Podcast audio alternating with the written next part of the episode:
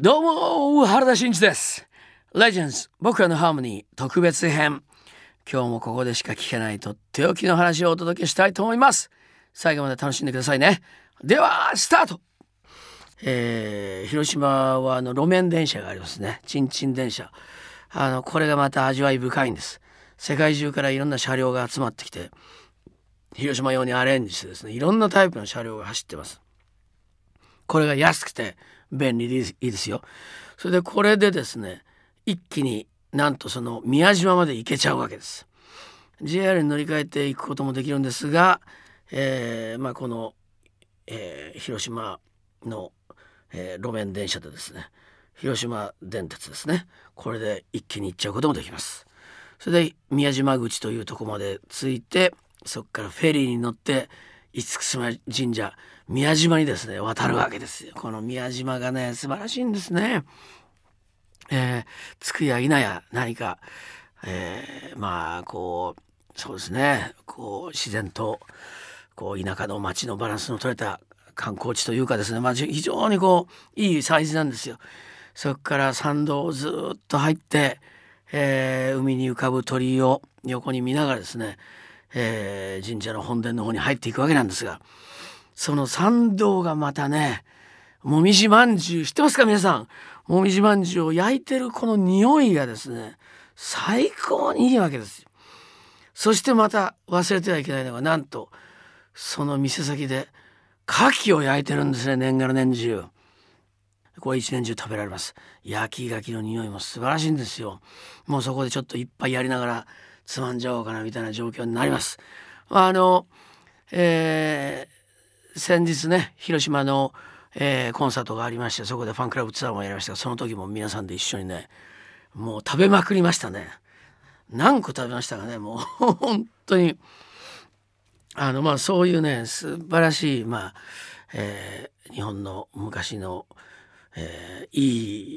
そうですね、小京都のような感じですよね。裏通りに入ってもまた素晴らしいんですけどね、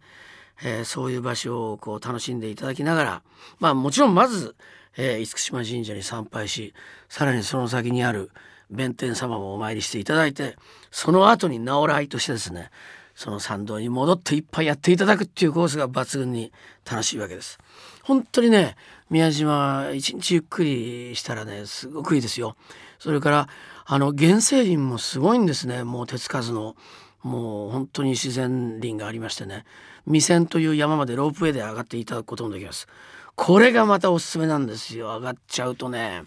ちょっと猿がいたりしてちょっと要注意なとこもあるんですが、上がっていくと千何百年消えてない火のお堂の火があったりしましてね、そういうちょっといろんな、歴史的にもですね、その平清盛の時からですね非常に深いものを感じていただけるそういう場所がありましてね。でね、さっきの電車を使ってフェリーで行くっていうパターンもいいんですが、なんとですね原爆ドームのすぐ近くからですね船で行けるコースがあるんですね。これはなんと広島は確か7本ぐらいの川があったと思うんですが、その川下りをねボートで川下りをしながら、もちろんビールとか買ってそのデッキで川下り飲みながら楽しめるんですが、それをやりながらですねそのまま海に出て一気に宮島まで行けちゃうコースがあるんですよ。これはね絶対おすすめですね。これで、川下りを楽しみながら宮島に一気に入り、宮島を一日参拝をさせていただきながら楽しんで、そして今度はフェリーで宮島口本州の方に渡りですね、なんとそこで待っているのがこれが穴子飯。いやー穴子飯もう一個ありまして、これがね絶対これも食べていただきたい。いろんな店舗がありまして、穴子飯そんなに甘すぎず、ご飯にもちょっと味がついてる、だしの味がついてるね、いい具合に焼いてある穴子を食べながらのご飯なんですが、穴子丼ですね。これはなんとですね上野っていう店があるんですよ、その宮島口にね。これが昔からの名店でね、常にやっぱり長蛇の列ができるような状況がありまして、これね行ってみてください。そこがいっぱいでしたら他の店だって絶対いいんですけどね、これはね超おすすめです。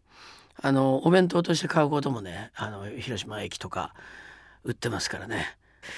とにかくちょっと今言ったところ全部食べ物として抑えていただけると、相当満足できると思いますよ。はい、さらに言うならばぜひ、セットで行っていただきたいんですが、原爆ドームや平和資料館見ていただいて、あと呉までですね、呉市まで足を伸ばしていただいて大和ミュージアム見ていただきたいんですね。ここは戦艦大和ができた呉市、大和の歴史がここのミュージアムには展示してあります。本物の10分の1の大和、戦艦大和の、模型がありまして、これもすごいんですけども、大和は特攻として、最後の、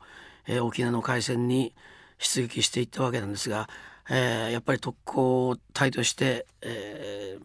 乗船していった船員たちのですね、そこに特攻の手記がずっと残されているわけですね。それから人間魚雷回転とかですね、それから他の、知覧の特攻のこととかですね、そういうその事実もずっと展示してあります。この広島市呉市、この近いエリアにですね、世界最大の悲劇となったような、本当に地獄を味わった原爆の悲劇、そしてまた世界最大の兵器を作り出したこの戦艦大和のですね、なんていうんですか、母港というか基地ですね。それが共存してるわけですよ。だからこの2つをね、見ていただいて、戦いで犠牲になった方々の本当にこの叫びと、そこへ戦いに挑んでいくっていうその苦しみ、悲しさ、怖さ、この両方をやっぱり見ていただくことがね、もう本当に大きくやっぱり、これからの平和に向かっての大きな意義のある体験になるんじゃないかと思ってます。そういうことで広島を旅行していただく、ちょっといろんなことをお話ししましたが、本当にいろんな意味で意義のある広島の旅となります。ぜひ一度、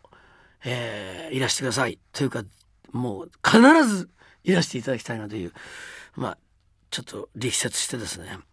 締めさせていただきたいと思います。ということで、原田真二がお送りしてきたレジェンズ僕らのハーモニー特別編、いかがでしたか？楽しんでいただけましたでしょうか？次回もまたお楽しみに。バイバイ。